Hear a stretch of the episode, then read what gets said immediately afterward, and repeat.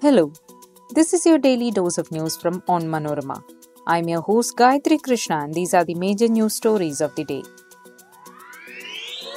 In a surprise move, Nationalist Congress Party President Sharad Pawar announced his decision to step down from the position after 24 years.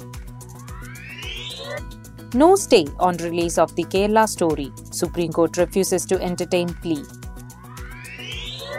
BJP councillor arrested for arson at Swami Sandeepananda Giri ashram in 2018. Arikomban en route to Kerala side of forest from Tamil Nadu within 10 km radius of release site, says officials. India regained number one spot in ICC Test Team rankings. Let's get into the details. Nationalist Congress Party President Sharad Pawar stated that he will step down from his position on Tuesday. Announcing the decision to step down, Pawar, former congressman and three time Chief Minister of Maharashtra, said a committee of senior NCP leaders will decide the party's future course. Three more years are left in my Rajya Sabha membership. During this period, I will focus my attention on the affairs of the state and the country and will not take any other responsibility, he said. Pawar made the announcement at the launch of the revised version of Marathi autobiography Lok Maze Sangati at the YB Chavan Center in Mumbai. Surprised by the sudden announcement, party workers present at the venue asked Pawar to withdraw his decision to step down as the party chief. Amid the allegation that the movie The Kerala Story was trying to spread the Sangh Parivar agenda, the Supreme Court on Tuesday refused to entertain a plea seeking a stay on the theatrical release of the movie.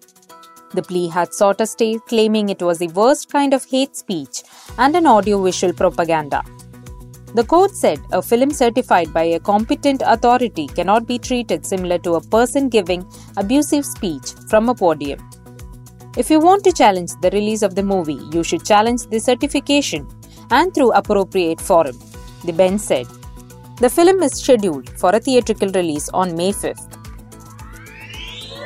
A BJP councillor was arrested on Tuesday for the arson at the Swami Sandeepananda Giri ashram at Kundaman Kadava in 2018. Thiruvananthapuram PTP Nagar Ward councillor VG Girikumar was arrested. The crime branch stated that there is evidence to prove that Girikumar was involved in the conspiracy. The arrest was registered after he was summoned for questioning.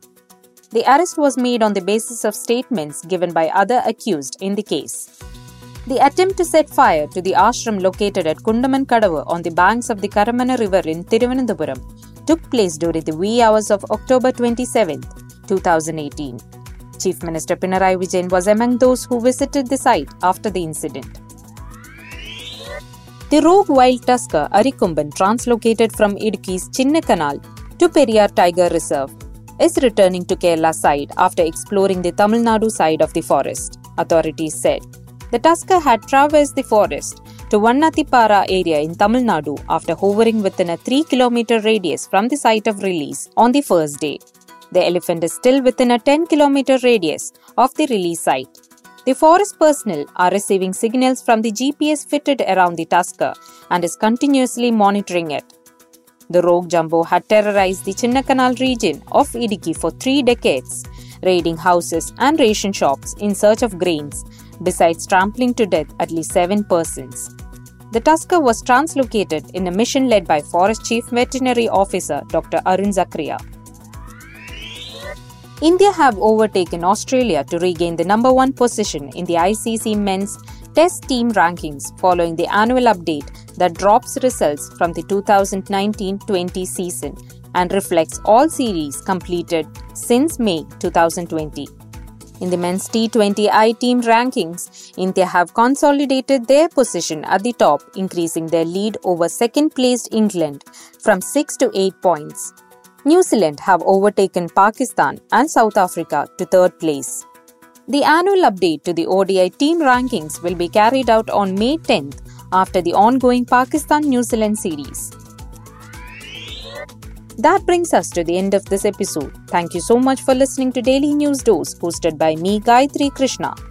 Daily News Dose podcast is produced by Vishnu Muralidharan with technical production by Idea Brew Studios. Follow on manorama.com for detailed updates on the latest news and be sure to come back tomorrow.